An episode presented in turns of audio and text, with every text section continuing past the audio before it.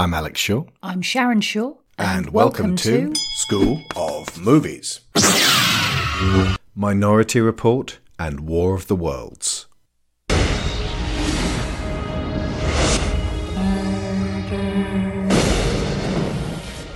Jad, what's coming? Double homicide, one male, one female. Killer's male, white, forties. Set up a perimeter and tell them we're en route. I'm placing you under arrest for the future murder of Sarah Marks. Give the man his hat. The future can be seen. All we have to run on are the images that they produce. We see what they see. There hasn't been a murder in six years. There's nothing wrong with the system. It is perfect. I agree. Murder can be stopped. Tell me exactly what it is you're looking for. Flaws. You ever get any false positives? We are arresting individuals who have broken no law. But they will. The fact that you prevent it from happening doesn't change the fact that it was going to happen. The system can't be wrong. Run! Wait! Can you say something, Chief? No. You're in a lot of trouble, John. I have a warrant in my pocket that says murder. Don't run. You don't have to chase me. From twentieth Century Fox. He set me up. He set me up! And DreamWorks Pictures. Who's the victim? I've never heard of him, but I'm supposed to kill him in less than thirty-six hours. He's coming here together. Tom Cruise. I need your help. You contain information. I need to know how to get at it. In a Steven Spielberg film. I have to know. I have to find out what happened in my life. You tell me, who was it that set this up? I don't know. I bet now. On June twenty-first, everybody runs. I love you. No, it's hard.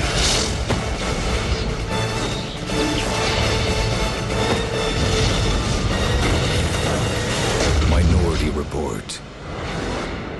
I think that this is probably best dubbed as the second of a Steven Spielberg trilogy of sci-fis at the early part of the uh, beginning of the twenty-first century, with uh, Mars Attack, with War of the Worlds being the third one, and I mean, A I being the first one. Mars does attack. Good Lord. I mean, I'm sure I've made that mistake before, but you what have, a mistake you did it the to other make. Day. Yeah, okay. Right. So, um...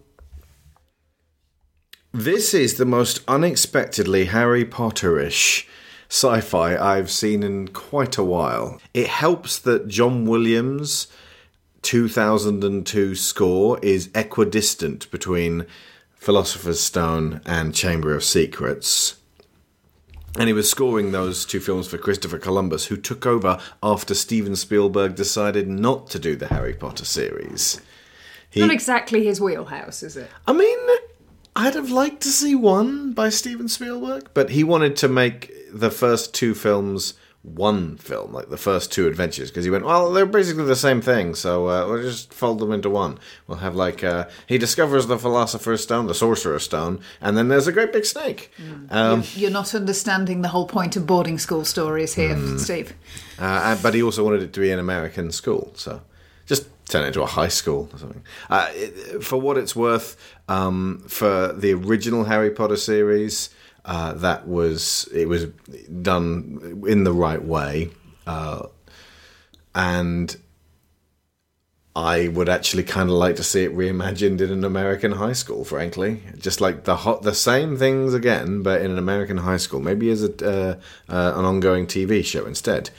Um, but I feel like if that happened, Joe Rowling would get a billion more pounds, and that's something I don't want to happen. So, anyway, moving on. Let's just pretend that Harry Potter itself is unhinged from uh, the unhinged woman who wrote it. And uh, uh, look at the fact that uh, the technology in this film seems like it would help until you start asking questions, mm. uh, and then all of it sort of... least of which is, why does this exist? Yeah. Um, in the case of um, the magical world, it's like all of the magic in it is effectively just tech. Mm. It's just tech we don't understand. Yes, but a spell that does one very specific thing that the narrative requires it to do mm. is just a spell. It's just a thing that somebody says that causes the thing to happen. In this world, somebody had to invent an eye extracting machine. Somebody had to oh, the old eye extracting machine, and yeah, build uh, a, a little injection-y thing that would make your face fall down, which begs the question: why, how, and who paid them to do it? It is a good question. I will give you that. Okay, the self-driving cars.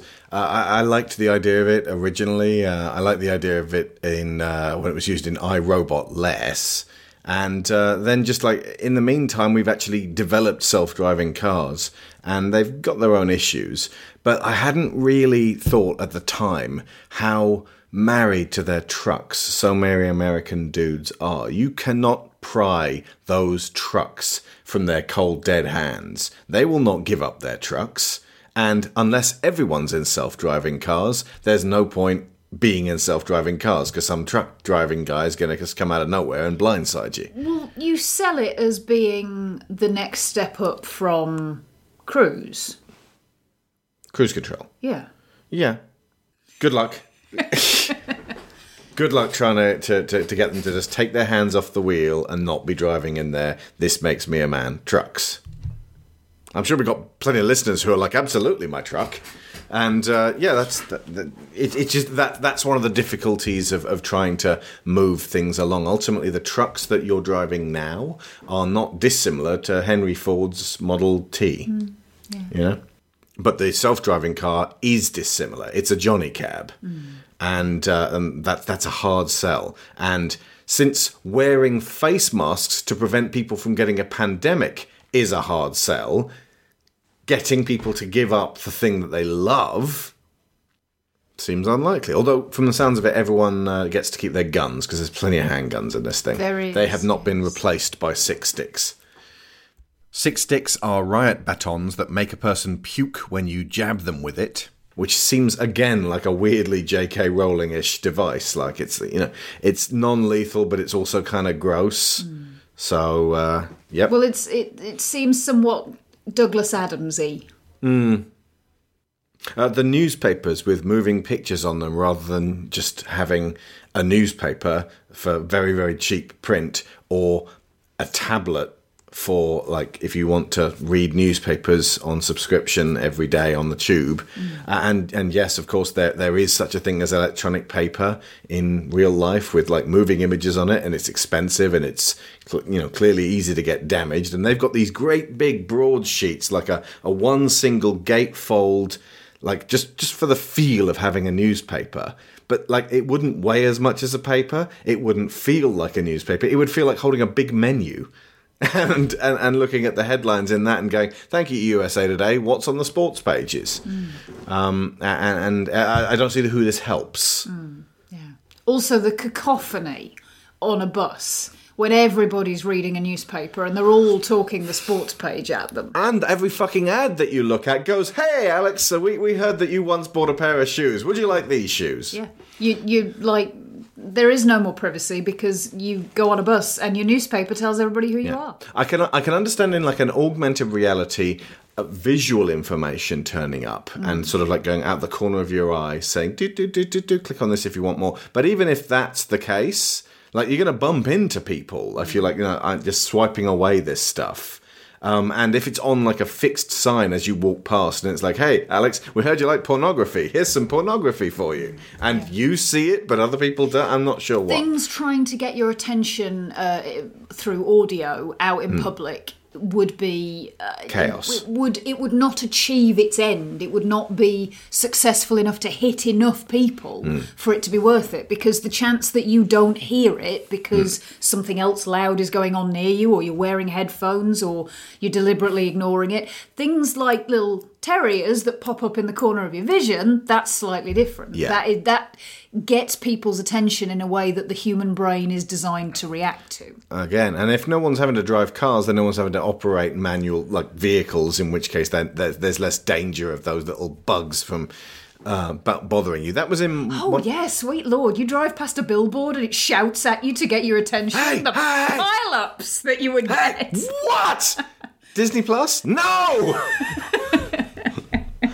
But uh, but but yeah, it's it's a sci-fi, and it's a playful sci-fi, and it kind of um, it does It's it's like it seems like it's a very serious film, but so many things in it, like I say, just kind of have that Harry Potter feel, and like, they don't really make much sense. And mm. it just seems like Spielberg was having some fun, especially after the heaviness of the nineties. Yeah, but this is one of the reasons why I found this film very difficult to get into, because mm. so much of the world building is very Douglas Adams. It is a little bit Terry Pratchett. It is that sort of that comedic, mm. slightly silly. But everyone's acting but it's super so serious. Serious. The and the whole time. Thematically, and the, the content of what's going on, and the trauma. Oh my God, the, the trauma, trauma that is happening to everyone in this world. Everyone needs we therapy. We got rid of murder, so much. However, it's made everything so much worse. Yeah. The the devil's snare when he goes to meet the person who pre- came up with pre-crime. She's got a fucking Harry Potter devil's snare right there. She does. And then these little cobra plants. Yeah. Like she's she's she's basically Professor Sprout. Professor Sprout, yeah. Could have been played by Miriam Margulis. Um The overall mystery plot with the hidden villain, Tom wandering around asking old people and strange people questions to get to the bottom of said mystery. The weird eyeball swap that doesn't really help, by the way. Like, what did that really help? It- like, you set up this... Um, oh, everyone's eyeballs are all sc- scanned all the time on the tube. That's how they, they target you with these ads. So you set up this stumbling block, and then you fix it with a big chunk of your story, and it does nothing! It goes nowhere, and he immediately uses his old eyes to get back into a locked police building, and the alarms don't go, oh, you know that cop who's on the run? He's downstairs trying to get in and get to the precogs. And by the way, he then flushes himself down the plug hole, which is so big it can accommodate a person, at the bottom of the precog pool. Why is that there? Just it's just for draining water out and putting like maybe putting more warm water in. It can be a grate. It doesn't have to be a plug hole. A person-sized get out of here if you can precogs plug hole put there to taunt them. Jesus. Like they must just be floating there going, I can feel that plug hole with my foot right now. If I could just pull the oh no, another fucking murder. Ugh, murder. Murder, murder, murder. Murder. Change the fucking record. Okay, so. so, um. Oh, my God. Oh, and God. When we meet. Now I'm imagining Nicholas Angel and Danny trying to deal with this world. Better movie. Uh, yeah. So then we meet Peter Stormare for the eyeball thing. Oh. And the first thing that happens, you weren't here for this, he just bursts onto the screen and snot pours out of both of his nostrils, and he just goes. And then stands there with these snotsicles just hanging down, oh. looking at Tom Cruise with a not-too-bright look on his face, like, what? In Soviet Russia, eyeballs forks you! And I was like, okay, Peter, so you're doing the same thing again, same as you do for Michael Bay every time. Okay, that's fine. Ugh. This is my sister and my wife. And there was one chick standing there. It's okay, Bill Hicks has been dead for years. It's damn cold. Don't worry. You see, I could cut open your chest and sew a dead cat in there. You would never get an infection, not with the spectrum of antibodies I'll be shooting into you. That's comforting. But you do understand I can't just give you new irises. Oh, please don't touch. Because the scanners will read the new scar tissue, alarms will go off, and large men with guns will appear. Now that you mention it, I do have trouble breathing underwater sometimes. I'll take the gills. Yes, gills. Then uh, you don't need lungs anymore, is right? Can't imagine why I would. Lie down on table. I take lungs now, gills come next week. Oh, and then uh, Tom uses the stinging jinx to uh, disguise his face. It's the exact same exactly. shit. Exactly. Who invented that? Mm. Why and how was it funded? Although this was several years before Deathly Hallows was written. Mm. And I think I'm getting the cart before the horse on this one. I think that Joe's uh, version of going undercover was very much informed by watching Minority Report sixteen times. And the creepy searching spider thingies, those are those feel very much like the sort of thing she'd do. And then the sad, needless death of a hero trying to do his best, that feels like a thing that she'd do. And then the the poor precogs, the whole, you know, the, the victims at the, the, the core of this, but then, you know, luckily in this case, they actually do deal with them as opposed to the house elves who aren't ever liberated. Yeah. And also this whole thing's based on prophecies. Now, what are the ethical and moral ramifications of setting up this pre-crime world? Which obviously the film critiques the very premise that it sets up. It, like, the whole point was to go, look, this is the system and it totally works, but look at all the problems of this system. It doesn't critique it in an awful lot of depth. it it no. does, to its credit, it does effectively say this system would be wrong if it were to be put in place, but it doesn't really explore. It doesn't explain why. It never says the philosophical reasons behind. It never says that these are mostly crimes of passion, which suggests that they're not premeditated crimes. Well, the, what the thing it kind of loops around, and the thing that gets brought up more than once is, if you know it's going to happen, that is the police burst onto the scene and inform you that you are about to do X, Y, Z, mm-hmm. you now have a choice. If you were to choose to continue doing the crime, mm. then fine. You're now doing the crime and it would be okay for them to arrest you. So you only murder her a bit. And it is a her. But if you choose not to do the crime, then you're changing what you were going to do. Mm. And it... What it doesn't really explore is things like, how ethical is it? How ethical? It is not at all ethical, spoiler, um, for them to steal children mm. in order the, to make this work. Technically, at the end of this, Cruise isn't really trying to tear this whole system down because, you know what, it's morally wrong. He's tearing it down because it got gamed and that these precogs are, you know, have been suffering the whole way through. Mm. And um, there, there is a, a reading of the last act of this film where it's all in uh, um, John's head, and uh, that the whole thing's a dream, and that, so that all of the, um, that effectively the happy ending didn't actually happen. It ends at the sad bit, which is, it's definitely a reading. I uh, I don't know if I saw anything which absolutely solidifies it as that's Spielberg's intention. I like the fact that he left it ambiguous, mm. but.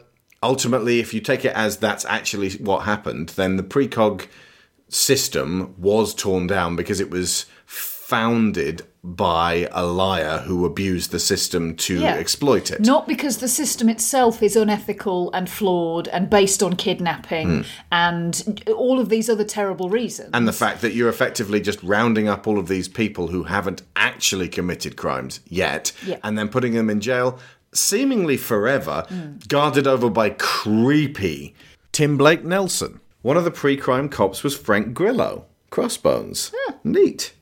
Don't remember ever seeing him, but I'll keep an eye out next time. And another Civil War alumni, Jim Rash, the Dean, was one of the technicians. Hmm. Yeah, creepy Tim Blake Nelson uh, is, is just sort of there going, this is my flock. Mm. And it's like, we we know this feels wrong, right? And I also feel like this is one of those, okay, so at what point would the federal government go, yeah, all of that free prison labour that we have been kind of predicating a large amount of our economy on for far too long, so that if it ever got taken away and prisoners were basically not exploited as slaves, mm. we'd kind of be fucked and we'd have to actually get... It's, it's almost like, it's almost like, thinking about it, that, that slavery never really went away and they just turned the prison system into the slavery that the Civil War was supposed to be there to end. More on that in our quick review of Lincoln.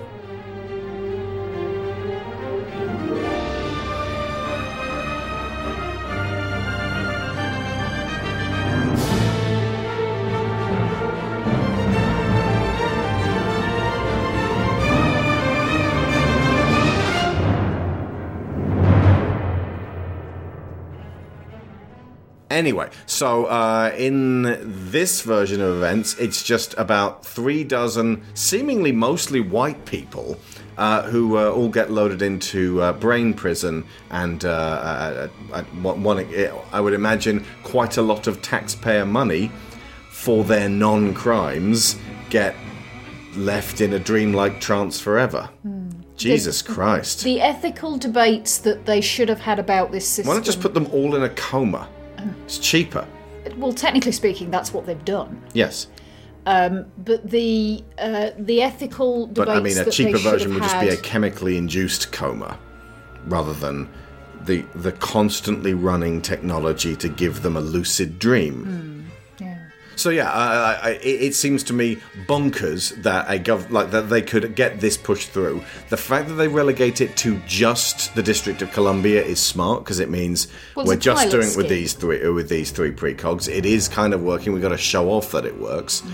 But I can guarantee that the rest of the, the nation of America is going to go, no, we like our prison system. Also, you don't try and install it in the rest of America until you have more functional precogs. precogs. And for that, you need to genetically clone these guys, because uh, the, the, the the instance of precogs turning up is going to be pretty slim. Mm. I mean, well, you had to steal these ones and murder the mother. Well, no, then that's the point. They didn't just emerge from nowhere. They had to... Um, they're the result of ongoing experiments on multiple children mm. who've been traumatised in utero to try and stimulate these um, abilities in them. Okay. So any more about the morality of this whole thing? Because that was what I was asking originally. Um, well, just there's so much that's ethically wrong with this.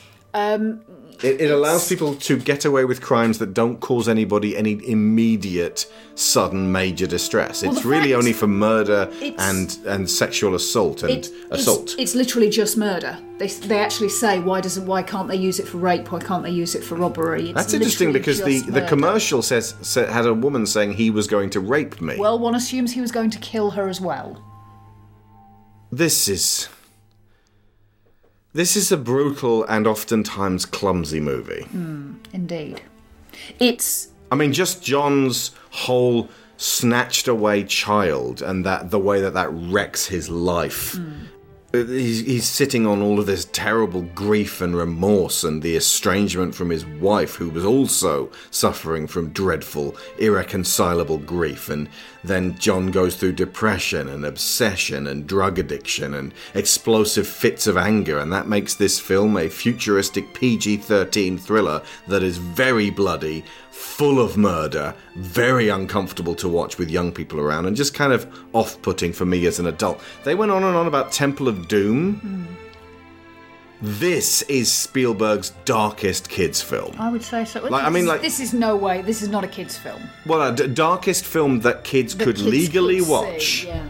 But the I mean, like, A I involves the the extinction of the human race, and it's nowhere near as dark as, as bleak as this. Yeah, no, that's very. This true. is so. And also, like, it's reflected in the colour scheme, which is much like um, uh, Black Hawk Down, which came out about the same time.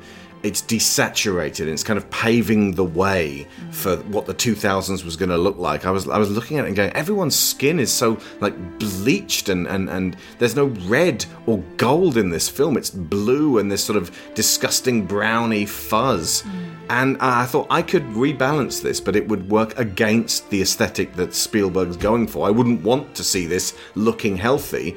What he's trying to do is say this is dreadfully unhealthy. Mm. It's Cameron-inspired. A little bit, but it doesn't that, have that Cameron's heart. Blue. No, I was going to say, it makes his his, his uh, military mm. blue look practically vivid. Mm. I, also, Michael Mann has that very blue style in Heat, mm. but... Um, This does have a moment that is very reminiscent of um, Terminator two for me, though, mm. which is uh, towards the end when he's in the hotel room and making his decision not to kill Leo Crow. Mm. It is. It echoes Sarah realising she can't kill mm. uh, Dyson. Which is a good moment. Uh, but then Leo Crow's like, no, no, no, you definitely got to kill me. I didn't kill your son, but if you kill me, my wife gets loads of stuff. And it's like, well, you're kind of Palpatining at this point. You're telling him that if he kills you, you get everything and he loses. So uh, maybe maybe keep that shtum at this point. It, I suppose that was just to explain it to the audience, because this is... Um, because the villain of the film seems to have established his own personal economy of murder based largely upon the subcontracting of hobos. The film never looks at the what defences could be brought uh, to a murder trial. Because where where does self-defence fit in all of this? If you kill somebody and it was in self-defence, do the precogs not pick up on it because it's not technically murder? Or is that something that you would then actually have to stand trial for, so that you could demonstrate that you'd acted in self-defense, in which case, why doesn't anybody else get a trial to establish whether there are any mitigating factors in what they were about to do? Murdered! Thank you, Danny! Oh, murder, murder, murder. He's not Judge Judy and executioner. He is! It seems like that that bit in the room where it's like, relax, okay, he's, he's going, going to, jail. to jail. As preposterous as that was in the room, mm-hmm. that's literally how the justice system works swiftly in the future now that they've abolished all lawyers. Mm-hmm. Because um, the actual, the central murder that this film is is based on, like everything in this film happened as a result of this murder. Anne Lively almost gets murdered by that hobo. And then the police come in, grab the hobo, stick a halo on him, pat her on the head and go, you're okay, and then disappear back into the forest, leaving her on her knees beside a river going, uh, I was nearly murdered, which first of all calls into question, is there some kind of therapy or aftercare or responsibility for the victims of near-fatal attacks? Every single one of these is an attack that ends without their murder, but knowing, because of the pre-crime system, that they were going to be killed. Mm-hmm. Imagine how much fucking trauma you would go through thinking, I am living an alternate life where I carry on living. That would fuck you up. And they just leave her there on the shore. She gets murdered by someone else. I don't know why I'm being so coy regarding who it is. It's it's just she gets murdered by the person who's orchestrating this whole thing, and nobody ever asks, where did Anne Lively go? She was really important in the case of getting this guy, who was a hobo who didn't know her, sent to jail. Like, you know, he, he tried to kill her for reasons that we didn't ever look into. Like, there's so many questions regarding this, the cunning, clever move of using one attempted murder to cover up an actual murder, that like, the fact that she then actually got murdered and no one ever heard from her again, no one ever questioned that, because this film, this world, this script, if you ask questions, the whole thing falls apart. Mm. Well, the reason they do say that the reason nobody cared that she disappeared was, was because she was, she was an, an ex-junkie. Athlete. But ultimately, oh, no, she cleaned herself up. This is ex-junkie. a this it, it this is a world where apparently machines that do prophecies can guess your name on a ball. Hmm. It, it seems like that being in a, an existence where there are lots and lots of people who are completely unidentifiable because they just live under bridges and nobody cares. The other thing is, like, if she's a junkie and you don't care that she gets killed, why are you even stopping the hobo from doing it in the first place? If it's like, okay, we're going to take him away. We literally don't need anything more from you, ma'am. Thank you very much for being a junkie who almost got killed. Now go and die somewhere. Mm. Can you imagine them bringing the um, the proposal brief for this system to the people who came up with the purge? Oh, heavens, no. This goes completely against everything we're trying to achieve.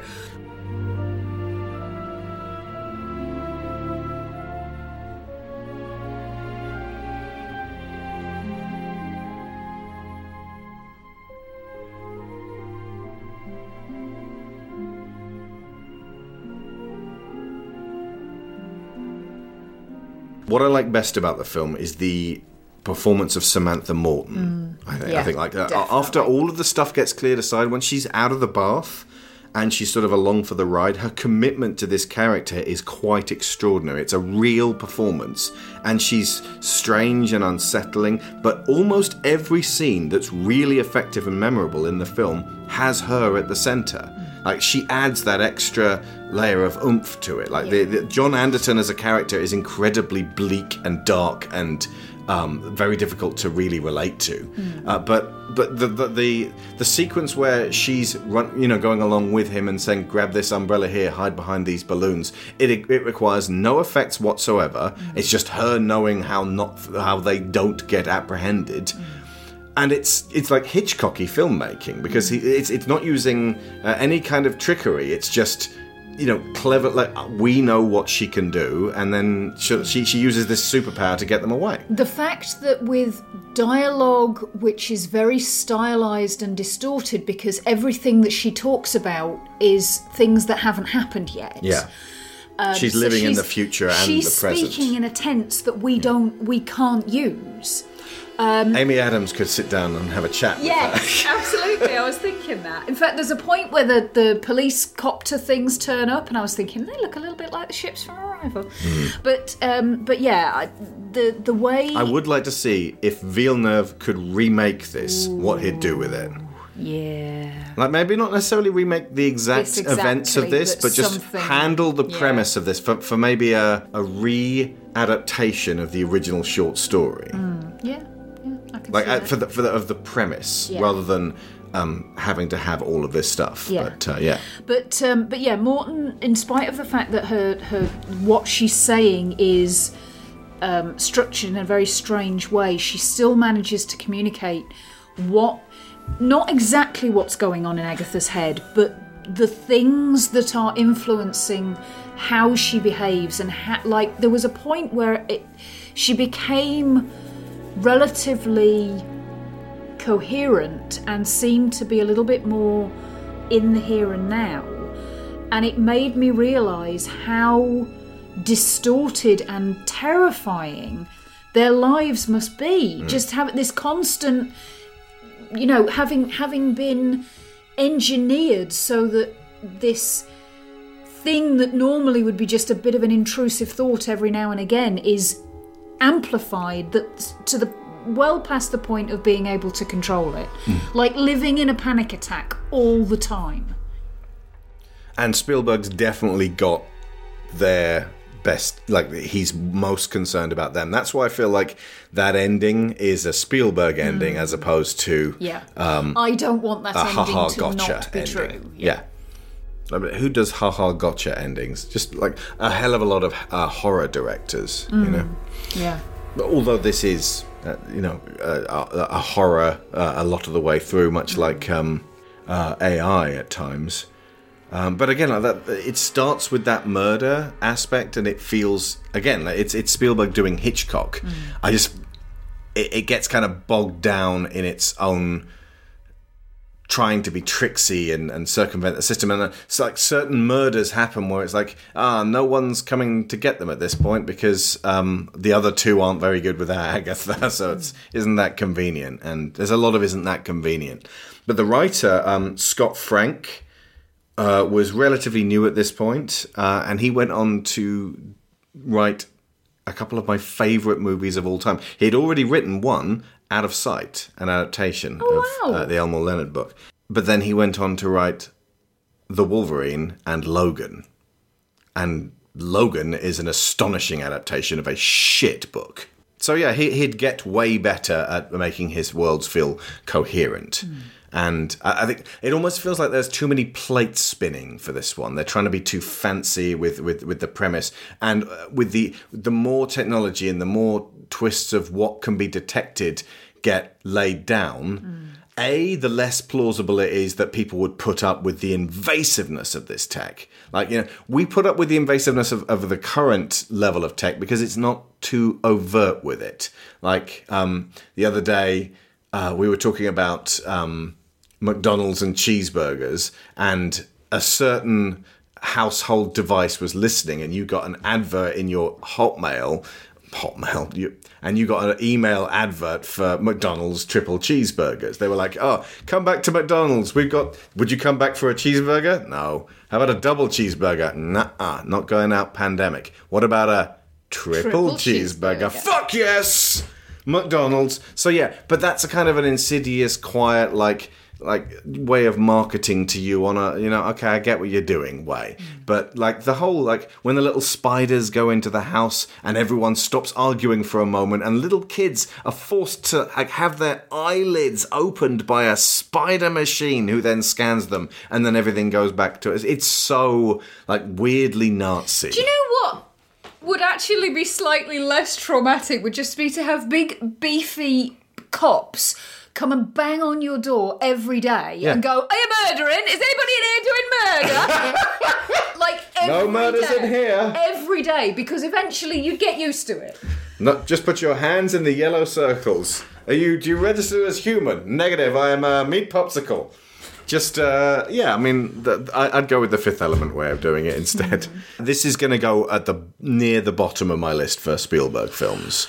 uh, which is weird because it's it's sandwiched between A I and Catch Me If You Can, both of which I love. It's not a badly made film. Mm. That's the thing. If we're if we're grading it on technical proficiency and um, uh, effectiveness of what's the word I'm looking for? The the devices that it uses throughout. It murders Kaminsky's photography with its colour grading, though. Good Lord. There's and- one really good shot where um, uh, Tom is is head to head with um, Morton, and all you can see is just their their two heads and this, the intensity of the back and forth between them, and, and, and they're just sort of quietly talking, and he really wants to go upstairs to see this guy, and you know he feels like it's his destiny, and that's a great shot.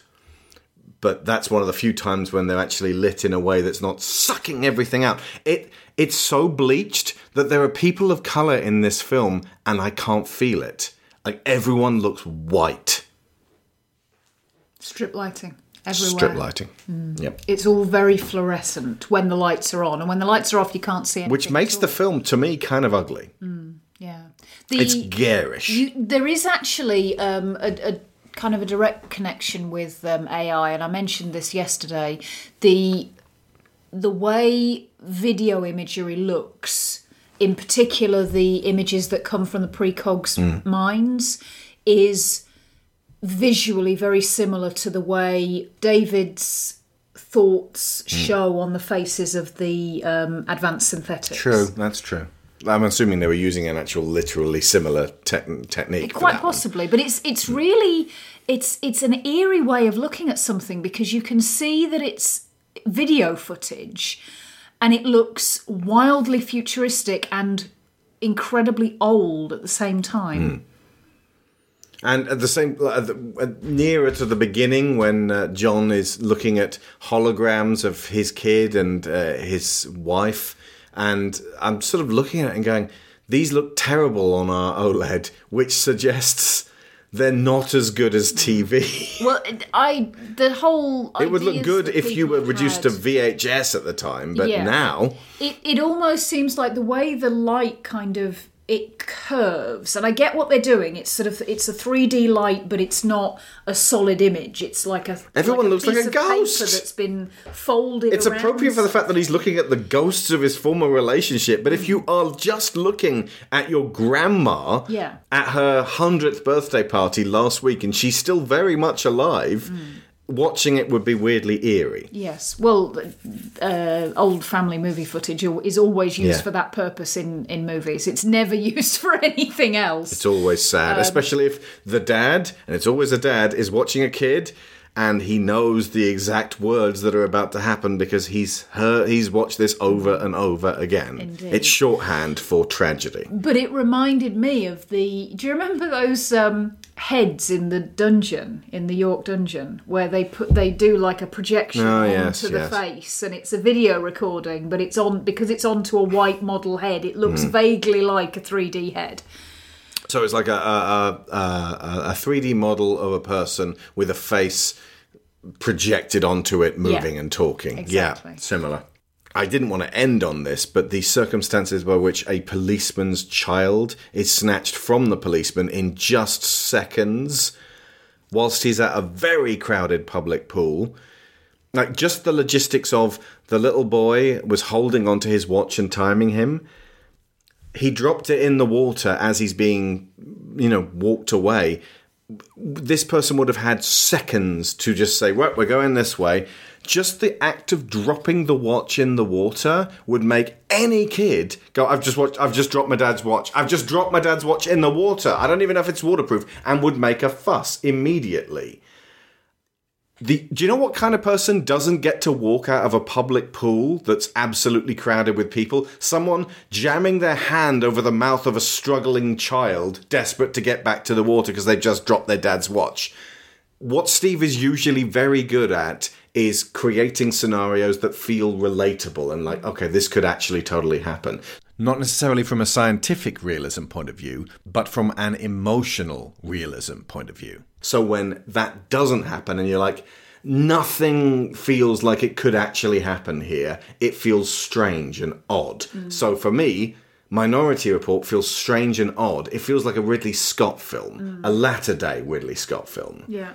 Things Which is he... still a compliment, because he's one of the greatest directors of all time, but I don't like Ridley Scott films. But things keep happening that don't feel authentically human, and they're mixed in with things that do feel authentically human, and that creates a very jarring tone. Yeah.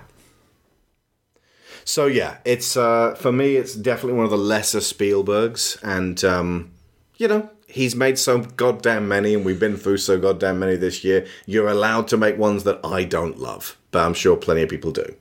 And that's my minority experience of Minority Report. He's in high school. He likes to run, like his father. He runs the two mile and the long relay.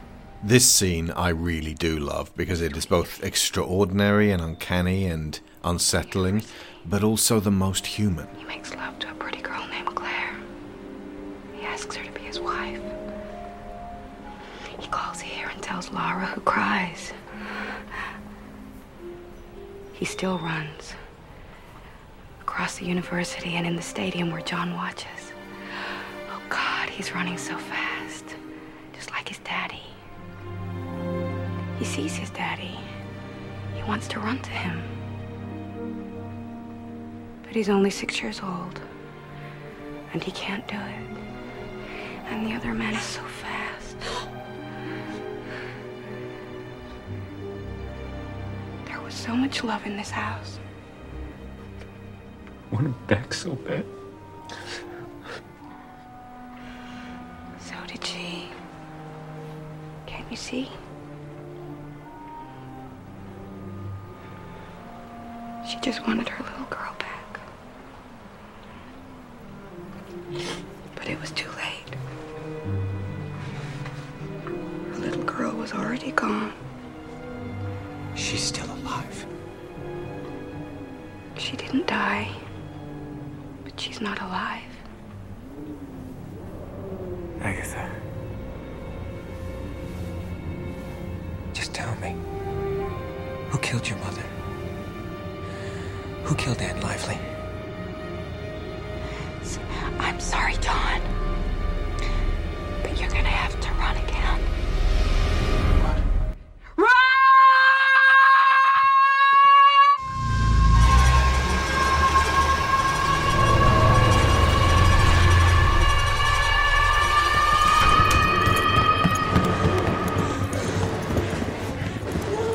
War of the Worlds. I need you back in four instead of twelve. I got half a career coming in. Uh, I can't. You know what your problem is? I can think of a couple women be happy to tell you.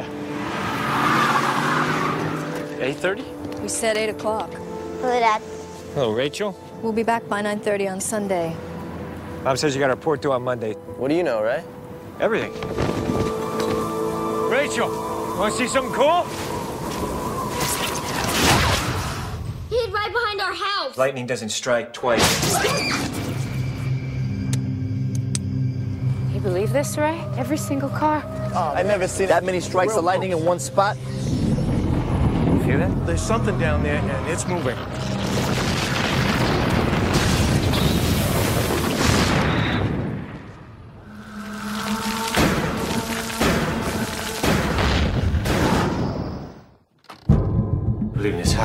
Seconds. Dad, suitcase. Dad, it's really scary. Bring it to me, okay? Why? I... Just do it.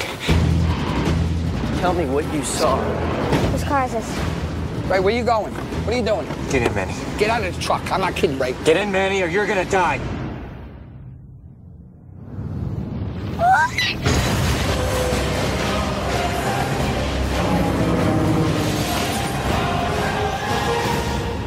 Oh, there's there's Martians. There's big tripods firing death rays at people all over. It doesn't say it in the trailer, but it's it's very visual. But there's big Martians everywhere. It's very scary.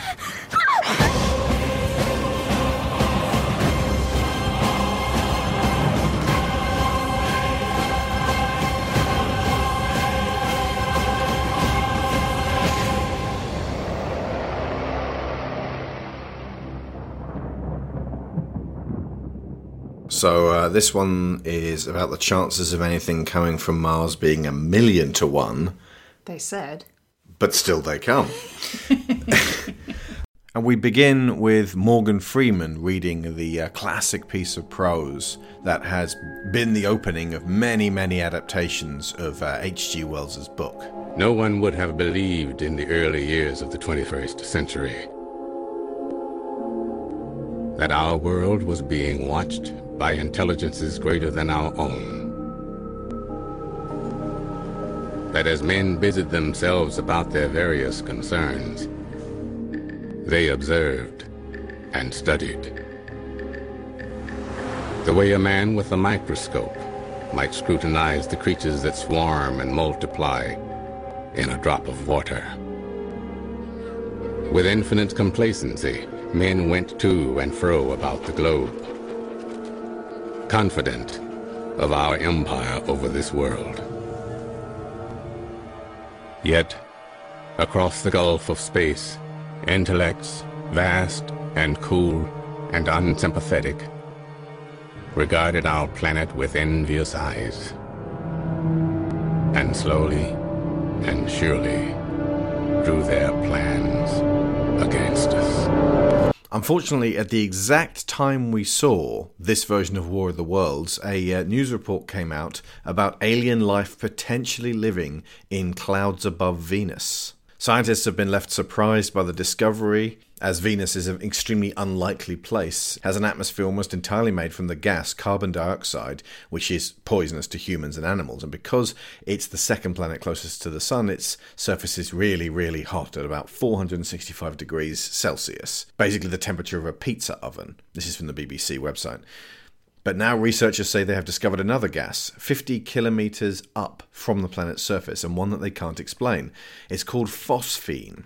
And on Earth, phosphine is important for life, and it's found in places with not much oxygen, such as swamps or the bellies of animals like penguins. And small amounts can be created by the breakdown of living material.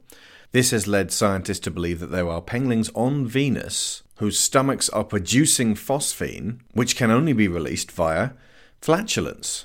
And unfortunately, thinking about that made me think about March of the Penguins and what they're now going to have to do for a planet-spanning sequel. Venus. The brightest star in our night sky is not a star at all. Or so we thought.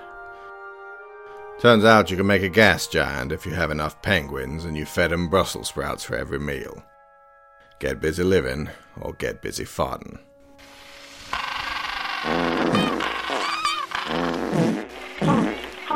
But back to Mars Attacks. Sorry for the tangent within a tangent. Uh, so it was filmed in two thousand five, and uh, Lindsay Ellis did a splendid video on the differences, the, the differences in tone and approach between Independence Day and this. And we deliberately didn't watch, like you've never seen it, and we're going to watch it after we finish this one, uh, because I didn't want that to largely influence what I had to say about this and Spielberg's approach. But while I will try not to lean too heavily on her findings, the context she brought up is absolutely key. Independence Day was during the mid nineties, a very naive and um, gentle time when, uh, you know, blowing up buildings and the White House uh, was uh, a little bit of escapism for us, and we could uh, sort of imagine if aliens invaded. But uh, this is a clear-cut case of nine eleven fucked us all up, and let's re-experience that trauma. And that informs on so much of it. Like, and there's a lot of, well, what if the worst happens? Mm. And this is pretty much the worst. It's an extension of the paranoia of that era, and also adding cold overlords are watching over us and may decide to strike at any point. They're also manipulating things, which kind of plays in with the whole, like, conspiracy nuts now going, oh, the whole thing's just a big conspiracy from lizard people and, and just all of the gibberish that QAnon uh, comes up with. We also watched a uh, bone-chilling video uh, about flat earthers uh, from uh, Dan Olson, uh, Folding Ideas, uh, which then reveals itself to be mainly describing, ha- uh, reveals itself to be mainly delving into the um, ultra paranoia and looking for, I suppose, order among chaos.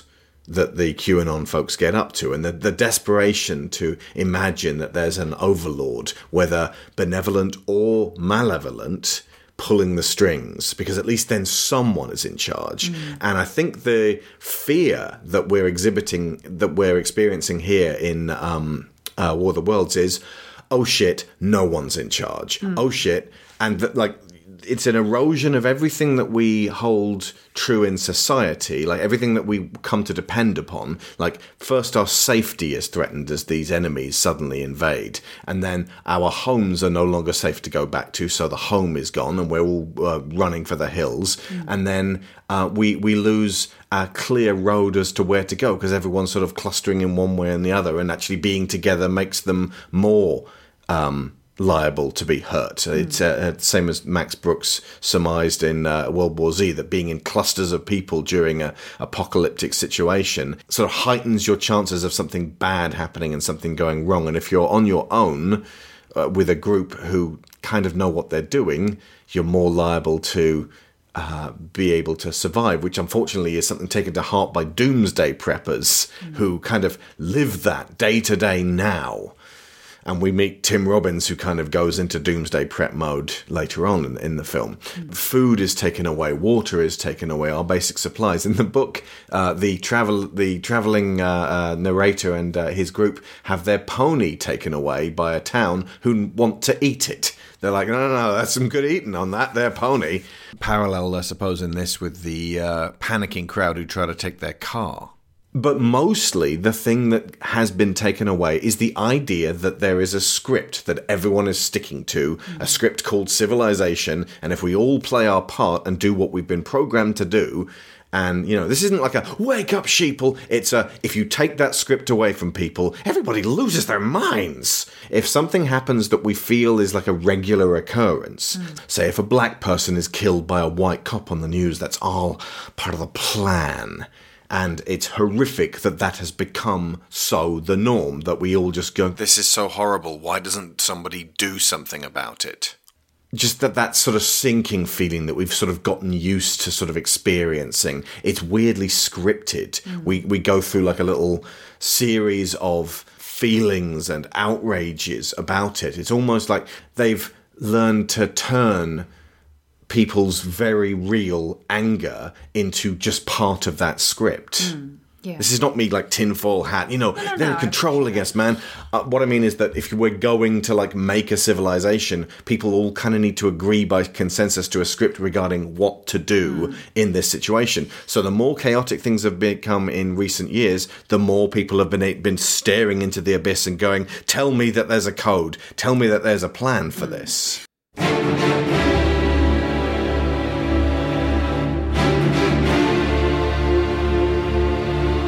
Well, this, I think, is, it's less about the fact that that is what will happen if the script is taken away from society, and more about the fear that the this fear, is what will yeah. happen if the script is taken away. Because we are kind of living through an event of the mm. script being taken away, and... because it's a lot less lethal, it's Touch been wood. less terrifying. Yeah, we haven't fallen off the edge of the, the civilization cliff. It's been less terrifying yet. than the most terrifying thing ever, which yeah. is what this kind of is. Um, but I think this is... it. it reflects, but still pretty fucking terrifying. Yeah, it reflects something which I think is... Oh, and the uh, rise of authoritarianism, there is that too. There is that too, yes. But that's some, that's part of the script, you see. That's happened before. Oh, part of the plan, yeah. part of the cycle. Um, an element of what comes through in this is what I think is probably best described as the comfort of the Lovecraftian horror. Mm. And yes, I know, because in, comfort it, is not something that you would normally associate with it that. It pulls the lid off the box and you go, ah! It's and then the, it puts the lid back on and goes, okay, it's not real. No, we, no, no. We're all right. No, I don't mean like that. What I mean is the desire that exists in... in maybe all of us at some level, certainly some of us to a, a great degree, that when they look into the abyss, they want the abyss to look back, because otherwise it's just a void, and that's scarier. Mm.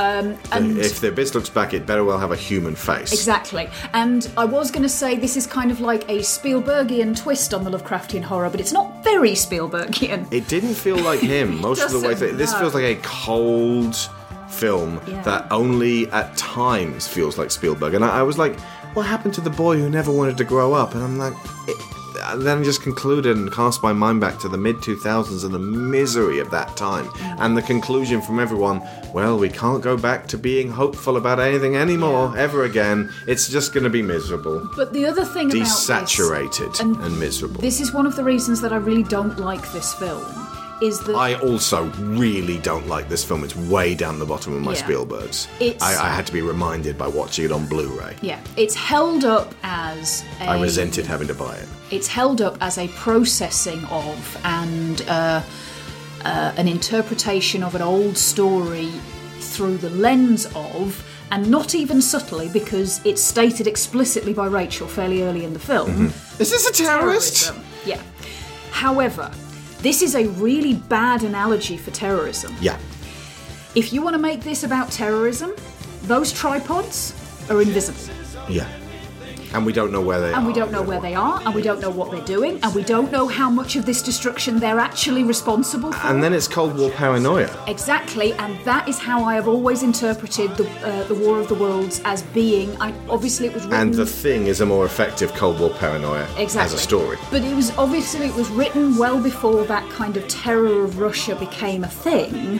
Oh, but uh, the version of War of the Worlds that I am most familiar with is the musical, and that has always held that tone for me. The emphasis on the Red Menace, the Red yeah. Weed. It was done in the it's, late seventies, early eighties. Yeah, say. exactly. And also, there's a lot more creeping dread in the um, in the, the uh, audio drama than there is yeah. in the uh, audio drama. Do you mean the um, the, the musical audio? Musical, drama, not yeah. the Orson Welles yeah. but radio. Drama. It's not. It's not just songs. There's mm. like there's obviously dialogue as well. But the um, yeah the the the feeling that this could be about. Um, terrorism, where the, the the weapon of terrorism is fear. It's everybody being afraid of what they don't know for a fact will happen. It's not they have far superior technology to us and they have these great big monsters that just come in and stomp on our way of life. That's not terrorism. That's not what that's not what it does.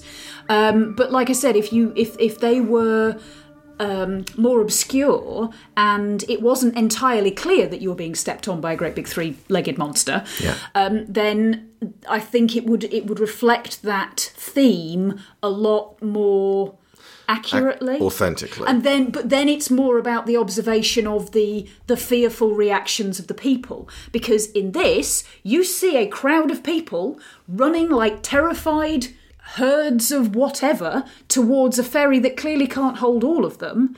That suddenly becomes entirely logical and rational way to act when you look at the thing that's chasing them. Yeah.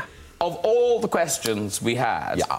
the one that came up most often was ask Benedict to say the word penguin. What is this about? Well, apparently I got it wrong repeatedly in a documentary. It wasn't a documentary about said animal. It was uh, it was a documentary about, I think, about the South Pacific in general. And now I'm completely terrified of the word. Um, I don't go near it. Well, no, because I know, here's the thing. I thought, oh, I'm yeah. sure they're making it up, but we actually looked You've got at it? this documentary. Oh, good. So the documentary is called... Good. The documentaries are called Strange Islands. The first one you sort of get away with, and then after that you lose all sense of what we're uh, let's, let's have a look. Listen carefully. And the last thing you might expect to see here is penguins. These are Fiordland crested penguins, named after this corner of South New Zealand. So why are these woodlands so attractive to penguins? A freshwater stream through the forest makes a handy highway for a parent penguin heading home from a fishing trip. What is the plot of the original ni- eighteen ninety-seven book, so it was made one hundred eight years. It was written one hundred eight years before this film was made. Yeah, so we're talking the same era here as like Dracula and Frankenstein. Yeah. Oh, not Frankenstein. That was even longer ago. Okay. But uh, same era as, say, twenty thousand Leagues Under the Sea. Yeah, so we'll, Jules Verne what stuff. We're looking at here is the overlap between sci-fi and gothic horror. It was uh, related to invasion literature of the time. The novel has been variously interpreted, this is H G. Wells' novel, as a commentary on evolutionary theory, which at the time was relatively new. You got Charles Darwin going, oh, hey, we we came from apes, and everyone at the time was like, what, absolute bollocks, tell me more. And then deliberately misinterpreting Darwin. Yeah. For fun. And uh, generally Victorian superstitions, fears and prejudices. Wells said that the plot arose from a discussion with his brother Frank about the catastrophic effects of the British on indigenous Tasmanians.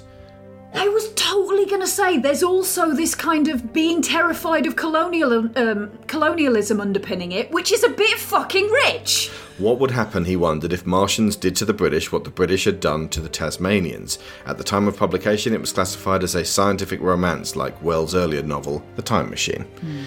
Romance in its true sense, meaning lie.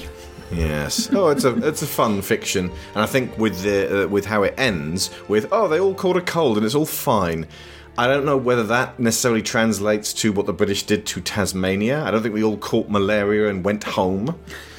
I, th- I think that was more just a marketing ploy of look, no one's going to buy this book if it ends miserably. Mm. Like he wasn't a mid twentieth century sci-fi author who was like yes, and then they kill us. They, well, they basically harvest us, the end. That is us, two thousands. In keeping... That's basic, like, or, or, you know, you could make it a deliberate parallel for colonialism and even the, the taking of America. Mm, yeah, I mean, in keeping with his, his theme of, of being anti-colonialist then, it could have been him trying to rewrite the ending that ultimately if you are an invading species in this land that is not yours, mm. there will be things in this land that will ultimately drive you away. And and they'll be like part of that world rather mm. than have it all falling to the people who live there who are clearly hopelessly outclassed.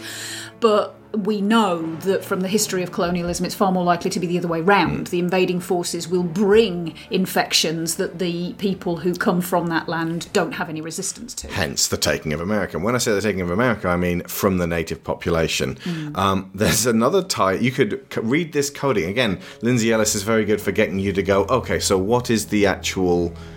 like, what's the coding here, intentional or otherwise? There's a capitalism metaphor in here in terms of if you think back to all the cereal ads of your childhood, if you're American, so many of them were about the mascot from this cereal box wants to take your cereal. You got to get yours. You got to keep yours. You know, this is your stuff. This is your cereal. You get it. Get it. Mm. Fuck that rabbit. Fuck that leprechaun. And...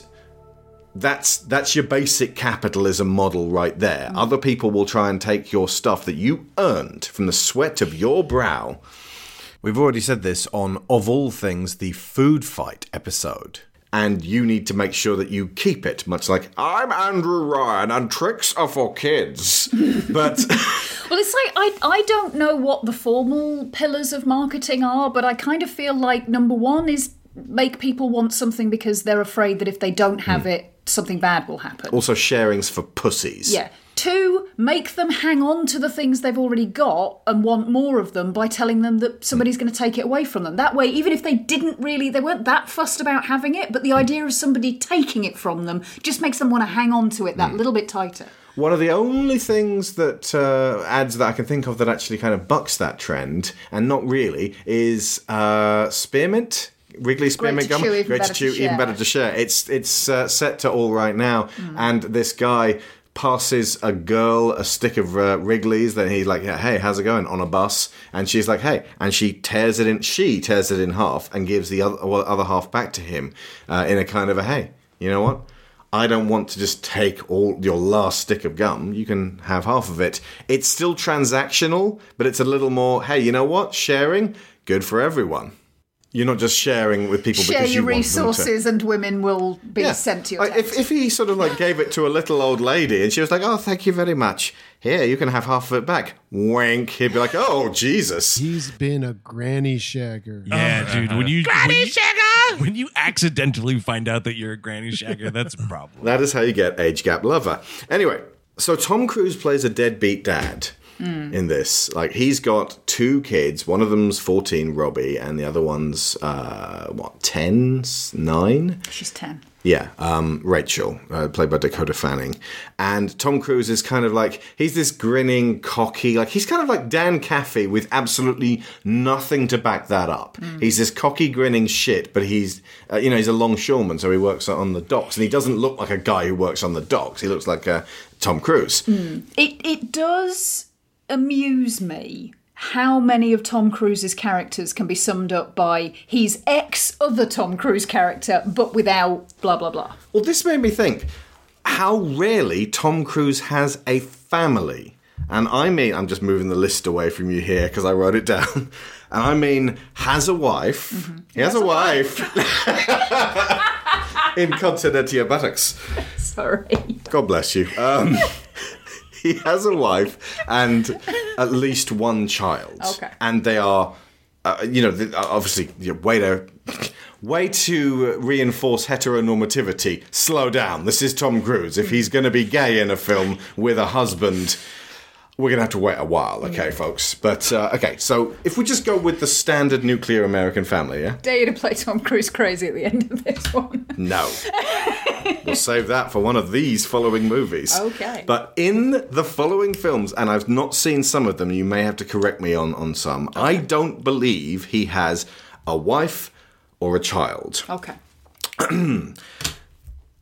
Now, for some of them, he was obviously very young. Mm. And it's like, well, he's barely a boy, so he's not going to be married yet. Indeed. But Taps, he has no family. Well, yeah. But Leonardo DiCaprio marries Claire Danes in uh, Romeo and Juliet, and while they are uh, older actors, they're playing teens. So wow. It's not inconceivable that you can get married at that age. Either way, this is a, this is a list that's about Tom Cruise dodging the nuclear family yes. for forty years. Okay. Taps, The Outsiders, All the Right Moves, Risky Business, Legend, Top Gun, The Colour of Money, Cocktail, Rain Man, Days of Thunder, Born on the fourth of July, Far and Away, A Few Good Men, The Firm, Interview with the Vampire, Mission Impossible, Jerry Maguire, Close but No Cigar. At the end, that's the film where he's family curious. Yeah. That was fucking twenty-three years ago. So uh, yeah, it's uh, it, you know, very, very little has really been updated in between time because we've had Magnolia, Mission Impossible two, The Last Samurai, Collateral, Mission Impossible three, Mission Impossible four, Jack Reacher, Oblivion, Edge of Tomorrow, Mission Impossible five, Jack Reacher two, The Mummy. American Made I've not seen, but apparently he does have a family in that one. His name is Seal. And Mission Impossible six. In Minority Report, he was married, then he lost his child and separated from his wife. And that is the driver of the story. Yeah. And in Eyes Wide Shut, he is unhappily married. Yes. And in some of those, he has a wife or... He has a wife. There's a, there's a, a, a relationship on the fringes, but it is not the focal point of who he is and how he operates. Well, he doesn't, like, you know how Brad Pitt in uh, who got much more used to this as a concept in the shitty World War Z adaptation sort of came down for breakfast, mm. kissed his wife, mm. kissed his kids. Like, that's the equivalent of War of the Worlds for Tom Cruise here, only obviously Tom Cruise is, is, is dealing with a broken family here. Mm. Like, I don't expect Tom Cruise to have a family, but it's actually quite astonishing when you look at how many films he's done where he's like kind of maverick. Mm. And also, if you're not in at least some of your roles playing um, somebody who is in a relatively nu- close to nuclear family, you ain't playing everyman. Yeah. And he is touted as an everyman actor. He's not. Like I said, like I said he's not a longshoreman. He's Tom Cruise who refuses to grow old. We watched... We watched Top Gun the other day, and this beautiful, gorgeous uh, anniversary print, and he's his head of hair looks exactly the same as it does in Mission Impossible six! He's exactly the same! He looks the same in Top Gun Maverick, which we won't see for a while, but... He was running in War of the Worlds, and I was thinking, hmm, yes, this is his running bit. Yeah. It's fine. It's fine. This sounds like a critique of Tom Cruise. He's kind of mystifying. We could frankly do a season of Tom Cruise. And obviously not do all of the ones that I just mentioned above, but maybe four or five, just to sort of dabble in the Tom Cruise sea. He might have a baby by the end of Far and Away. Maybe, baby. Possibly.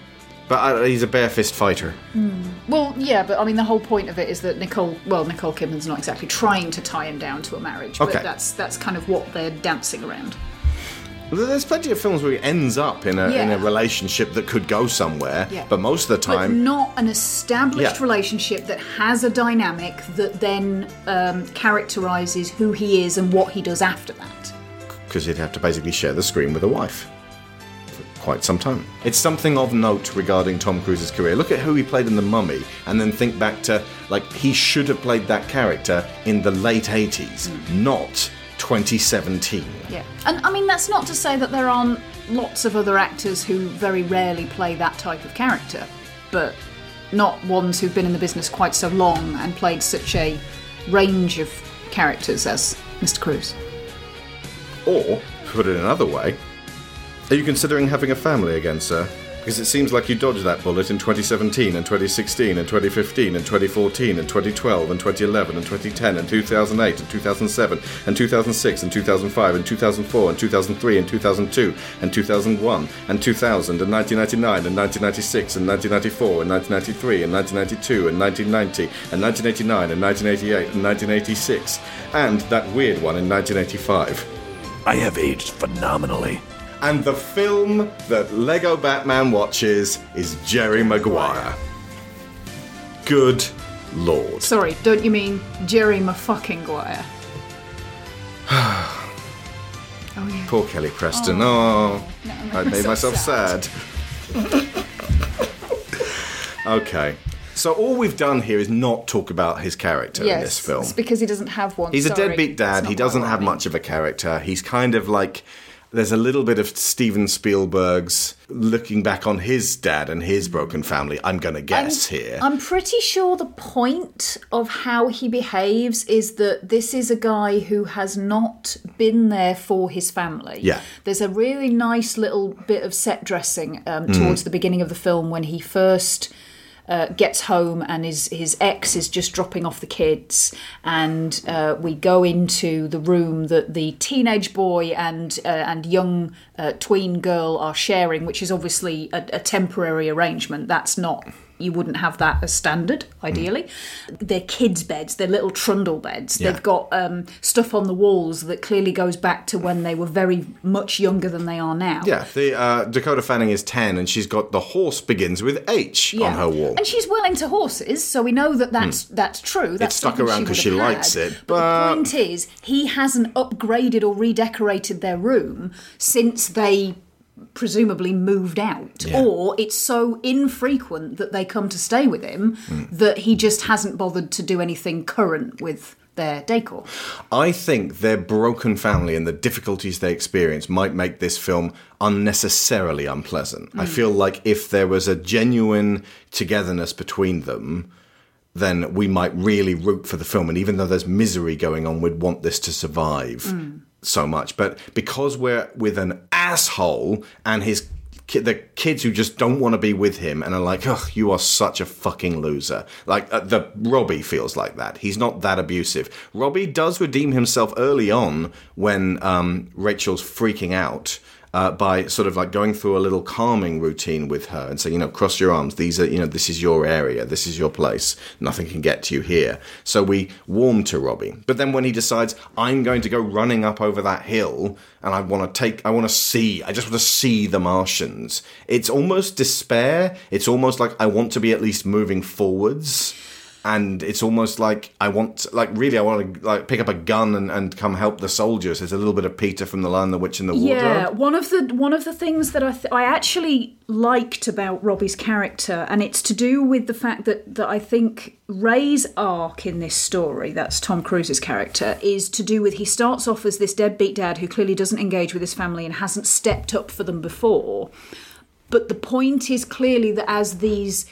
This crisis situation unfolds, when he is put on the spot and has to make a decision, he will make the choice that is going to protect his family, that's going to get them through the immediate crisis. He is not uh, planning for the future. He is not thinking about uh, the, the wider ramifications of things. He is just, this is the emergency. This is what we deal with right now.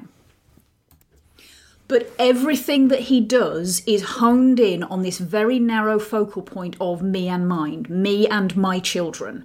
And again, in, in that circumstance, that is Tricks completely rabbit. Understandable. Oh, yeah. It is, it is not something that I think the vast majority of an audience would say, oh, you fucker, why are you there looking after just your ten-year-old daughter? You yeah, know, no. There's other people out there the that need your help. That's the relatable bit. But that's the point. Yeah, that's the relatable bit. Well, Robert, especially as, as, as the chaos is going on, if you, if you just focus on, I've got to keep these two alive, Mm. and myself so I can keep these two alive, that's a thing you can do. Exactly. But the, the distinction between that kind of behaviour and what Robbie does, which he obviously has not learned from observing his father, mm.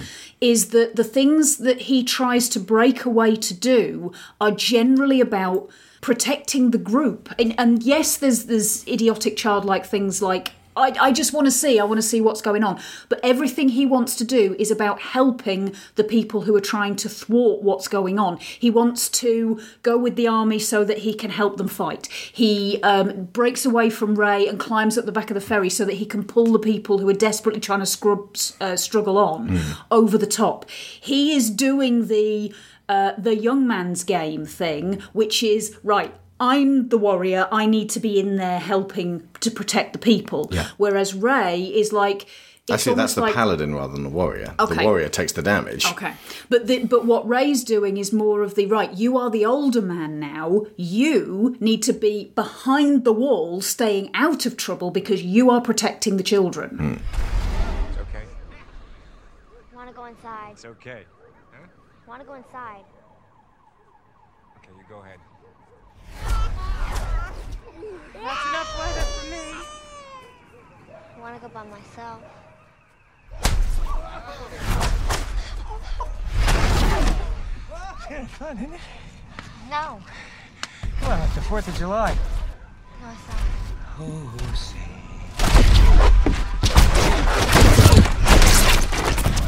This is a very visual film. So much of it is told just in looks between characters. And people just kind of staring at the Martians. There's very little dialogue that's compelling. It feels like the the film makes an about turn at the end after all this misery. We've got um, uh, Tim Robbins just le- leaving subtlety at the door and just being this rolling-eyed doomsday prepper mm. who like starts off like, well, he's desperate because this thing's going on, and then it becomes a case of, no, no, no, he was probably like this before, and then it becomes a case of um, Ray deciding, oh, God, I'm going to have to kill him with my bare hands. Yeah, that was the bit that made me go, I don't think you needed that, really. Yeah? Yeah, it, it's just... It's so fucking dark. Again. And the fact that we dwell with Rachel while she's singing herself a lullaby is like... It's like innocence being torn away. We get it. Yeah, well, if if the point of the, the progression of Ray's story has been that he is stepping up to protect his children, mm. then what this seems to be implying is whatever you do to protect your children is fine. You, you go out and strangle as many people as you need to. Mm.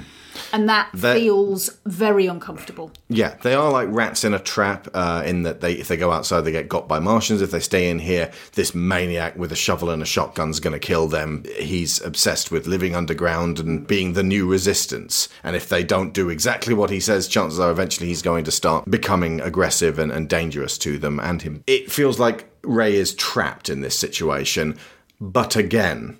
This is why it doesn't feel like Spielberg. It feels like you know, Spielberg would go, okay, like if Spielberg was making this film for families, which the P G thirteen certificate suggests, then we'll have this guy Alan Grant his way out of this particular basement. And let's just carry on, shall we, sweetheart? Well, it's, it's got a toe in Taken. Yeah. It's it's starting to lean in that direction of, well, somebody's going to take away your little blonde daughter, so whatever you need to do under those circumstances, we'll look the other way. Jesus Christ. And and that being... Um, framed in and placed in the story to kind of make it feel like mm. you really want to do this, don't you? So let's put the pretty blonde daughter in danger so you've got an excuse. Jesus. I mean, it doesn't go that far, but it's starting to inch mm. that way. That's what the Taken series most definitely became. That was two thousand eight, so mm. three years after this it became, you know, foreigners are going to try and take your children. Yeah.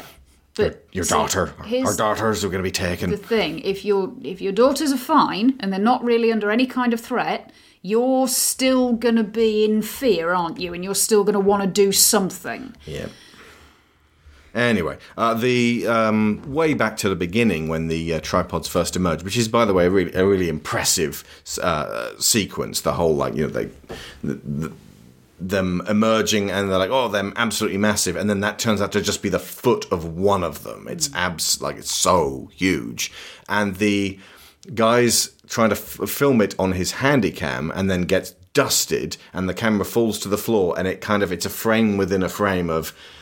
None too subtle. This is that disaster image you've seen grainy um, D V tapes of in the early two thousands, but this is actually real. This is actually happening on your cinema screen, and it's it's deeply unpleasant. And as the people are running away, that being turned to dust, but their clothes drop to the floor is just a weird extra step in the the, the process of, of making a memorable, horrible scene, mm. and. It's a far cry from the, the, the, the way that this is precisely this is done in a comedic fashion in Mars Attacks, yeah. a parody of Independence Day being made at the same time. What really threw me was that they seem to have gone out of their way to make this effect specifically very bloodless. Yeah. And yet... There's this whole thing at the end where they just they like, need our blood. Suck the blood out and spray it everywhere. Did we, were you saving all the blood from the dusted people so that you could use it for the weeds? Well, we're just testing these dust thingies just to get you running and see what happens there. Mm-hmm. Like, surely at that point, they'd be like, the moment they emerge, start spearing humans and sucking the juice out of them. You had questions regarding the red weed, didn't you? Because obviously well, this... The, yeah, I mean, just in the sense that I didn't recall the weed in the uh, musical version needing blood to survive. It's definitely in the eighteen ninety-seven um, book. Oh, is it? Right, okay, fair enough. It's suggested that it comes from harvesting yeah. humans. Okay, all right, well, that's fair enough. But either way, I just... I This is one of those little niggles that doesn't really matter, but it just sort of... seemed a bit weird that a weed, that the point of it is that it's native to Mars and that's why Mars is red, and mm. so they've planted it here to kind of terraform it and turn it into a, a world that they can mm. they can live on. That's Which in eighteen ninety-seven with the, in eighteen ninety-seven with the tech they had then, they they couldn't not know. Yeah. that uh, that wasn't the reason Absolutely. That Mars was red. But why would a plant that it grows on a planet with no humans, thrive with the exact blend of chemicals in a human sprayed all over it? Yeah. Similarly, the whole, uh, oh, they they didn't know uh, that uh, the, there were microbes that would uh, kill them on Earth comes from the eighteen ninety-seven book. That, that seems like information that they would want to work out before they came. Again, in eighteen ninety-seven, they couldn't conceptualise that these things in their machines would actually, I don't know, analyse our atmosphere and work out yeah. what's actually going to be harmful. Like, in the book, when they... they land on Earth, uh, they immediately jump out of their tube and go, oh, it's a bit sticky. Mm. And then they run back into the tube because they don't expect, they don't know what it's going to yeah. be. They don't have, there's no probes. They don't check the Earth before invading it. Yeah, well, they they would have, in eighteen ninety-seven, had the, they, H G Wells, would have been aware of, like, the observation mm. of disease and, and how that behaves, and how when you go to an area where there's diseases that you aren't used to, it's bad. So that you can extract. I factored that, that into that Tiger's Eye. Yeah, exactly. But like the. Um, but that means that every version of War of the Worlds has to end in that pff, ah stupid diseases. Indeed. Even Signs, which is a clear-cut yes. readaptation of Hang War of the Worlds. Minute. You're scared of water, or water is the thing that kills Bloody you. Bloody Earth's covered in it. To a planet that's a third water. There is that. Um, like at least, like with the microbes, it's like sorry, you didn't know it was there. With the water, you can tell you from quite far off. It's the reason we're blue. Yeah, um, we haven't covered Signs but yet. But the, the point of the kaiju... But also, it feels like Spielberg watched Signs and went, I could totally do that, but way better. Maybe. Um, but with the kaiju in Pacific Rim, the whole point of the creatures that are trying to terraform the Earth is they know that they're in shit if they go there themselves. They are sending advanced... Um, Drones. Uh, yeah, things to go there ahead of them to sort all that shit out before they get there. Mm. From the moment the invaders arrived, breathed our air, ate, and drank, they were doomed. They were undone, destroyed, after all of man's weapons and devices had failed. by the tiniest creatures that God in his wisdom put upon this earth. By the toll of a billion deaths, man had earned his immunity, his right to survive among this planet's infinite organisms. And that right is ours against all challenges, for neither do men live nor die in vain. Pretty words, H G. Not actually true, though.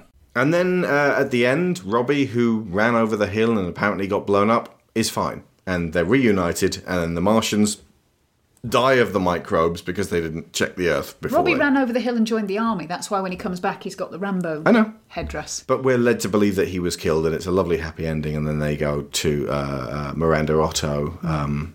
who sat this whole movie out just she in did. Grandma's house in Boston. The, when Robbie runs out of the house and runs to his dad, mm. it bothered me way, way more than it ought to have done, given that we've seen this guy's emotional development and it is minimal. Mm. Uh, but he st- he goes to hug his dad and he stops him. He's like, no, you stay there. I'm going to have to process this before I'm actually capable of hugging you. Mm.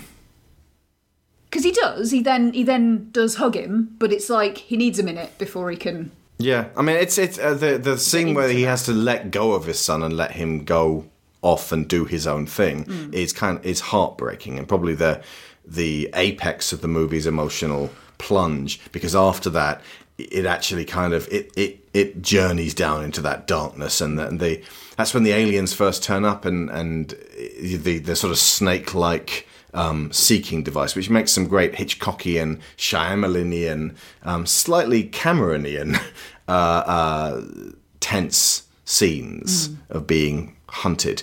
But because the film's so unpleasant, you don't get any kind of thrill like you would with Jurassic Park. So mm. when the aliens turn up, it's not like, oh, this is fun. You're just like, oh, this is terrible. Mm. This is just terrible. The whole thing is terrible. Every, every part of this uh, film is horrible, and I don't want to be here. That's the general like feeling I got from this. It's not a thrill ride. It's yeah. also not that like it's not like a slaloming between fear and excitement. Mm. It's just fear.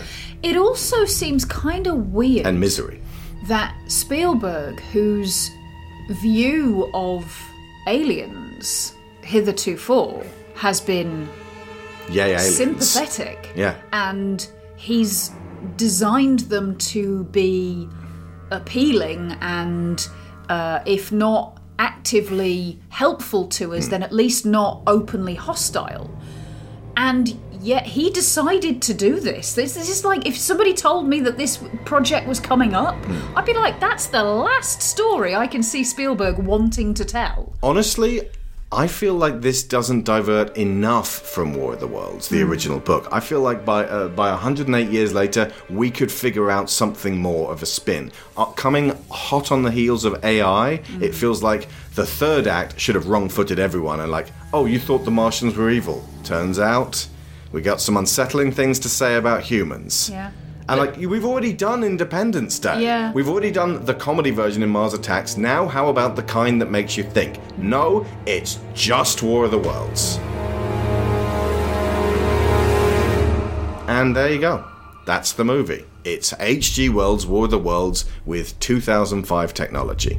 And you said that uh, Tom Cruise was miscast and that you would have cast Ben Affleck. No. Who, which got me thinking about Ben Affleck wasn't really a dad figure at that point. He'd just yeah. played Daredevil. Uh, but you thought... Well, what I said initially was that Tom Cruise is a flawed casting if part of the point is that sci-fi stuff...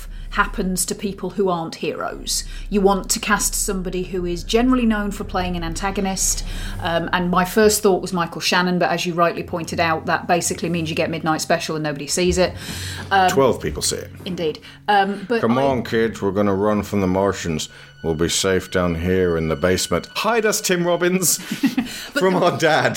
The the reason that I thought Ben Affleck actually was because it was like, um, and I know he's not he's not a bad guy, he's not an antagonist exactly, but um, what's his name in Good Will Hunting? A J. Chucky? Chucky. Chucky. So, like... Let me tell you something, aliens.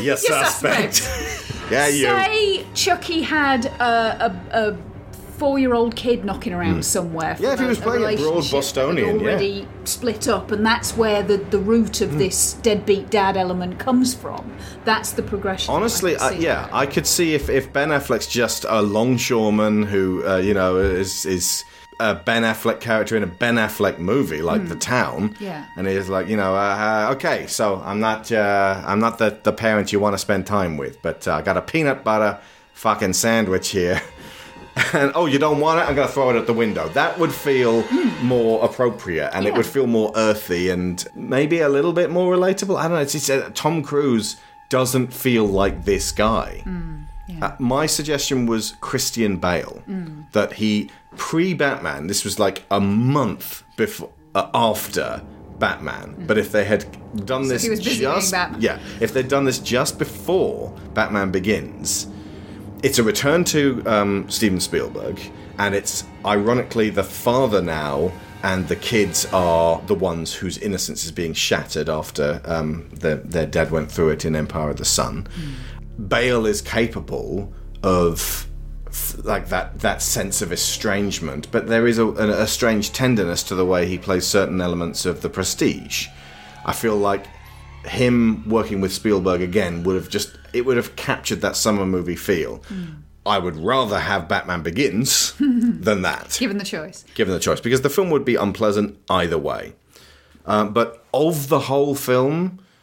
Dakota Fanning's performance was the one thing that I think I just sort of salvaged at the end, going, you know what, this was really good. Dakota Fanning, even when she sque- squeaks and screams, you kind of want to protect her. You get you get that, like, she doesn't over-egg it. Mm.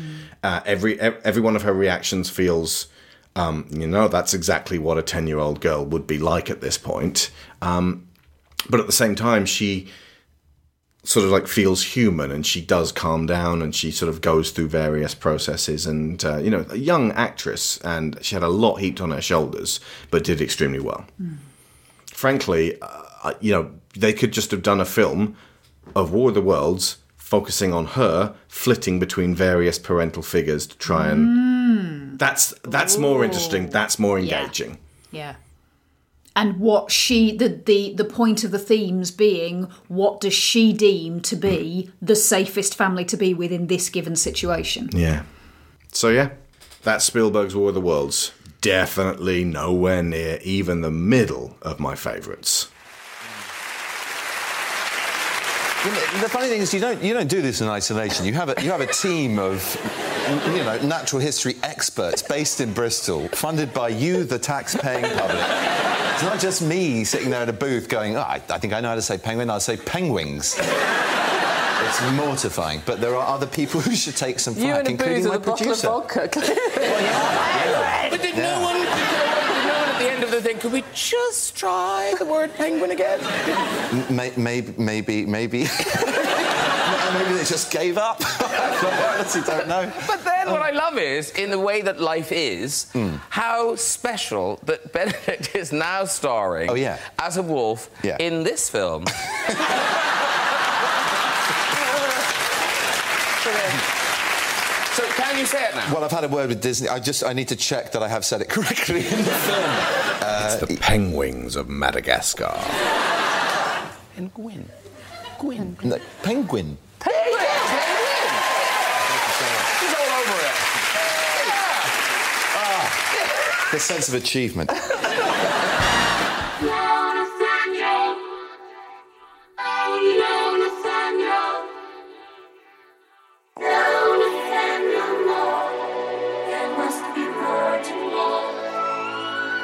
School of Movies is funded by Patreon, and our fifteen dollars sponsors get credit every episode.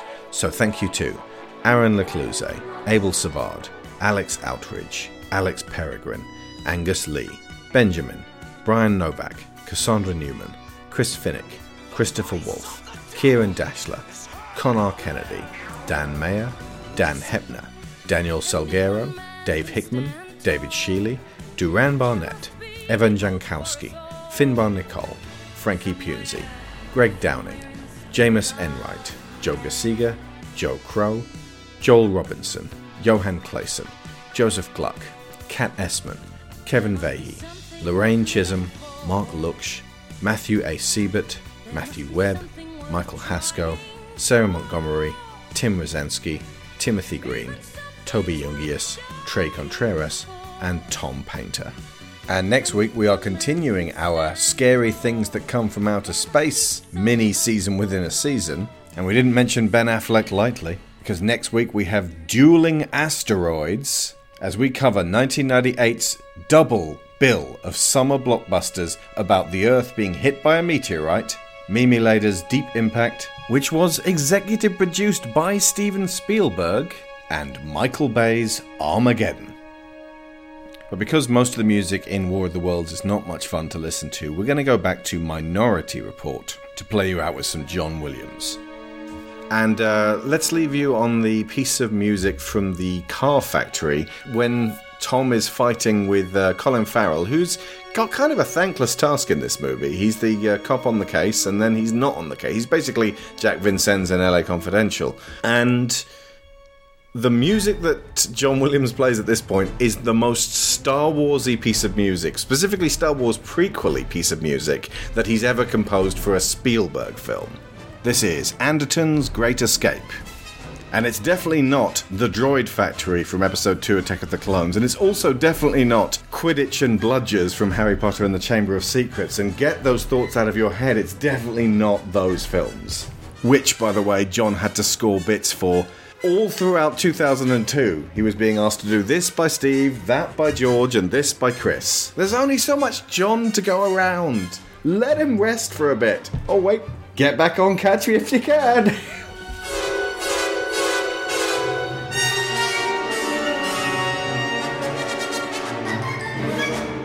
So, I've been Alex Shaw.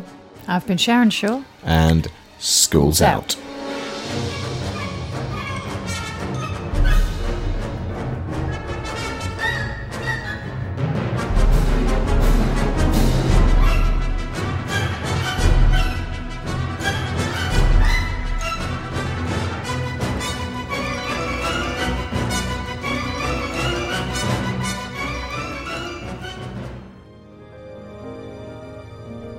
I hope the penguins fart as loud and long as they do on Venus. I hope to see my friend again and pull his flipper. I hope.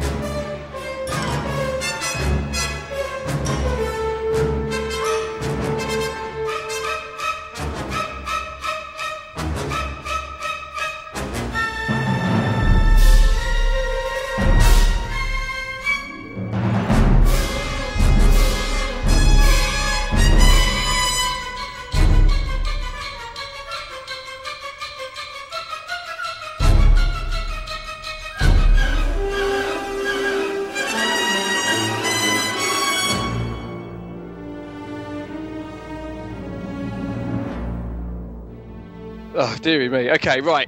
Uh, here we go. I, there's no. I can't. This is one star review. Can't. I, there's no point in saying the title because it's basically echoed in the first uh, first line. So, which penguin was Morgan Freeman supposed to be? None of the penguins sounded like Morgan Freeman. His voice was everywhere. My son Daniel asked me if he was trapped in the ice below. What was I supposed to tell the kid? I yes, and we had a good cry together.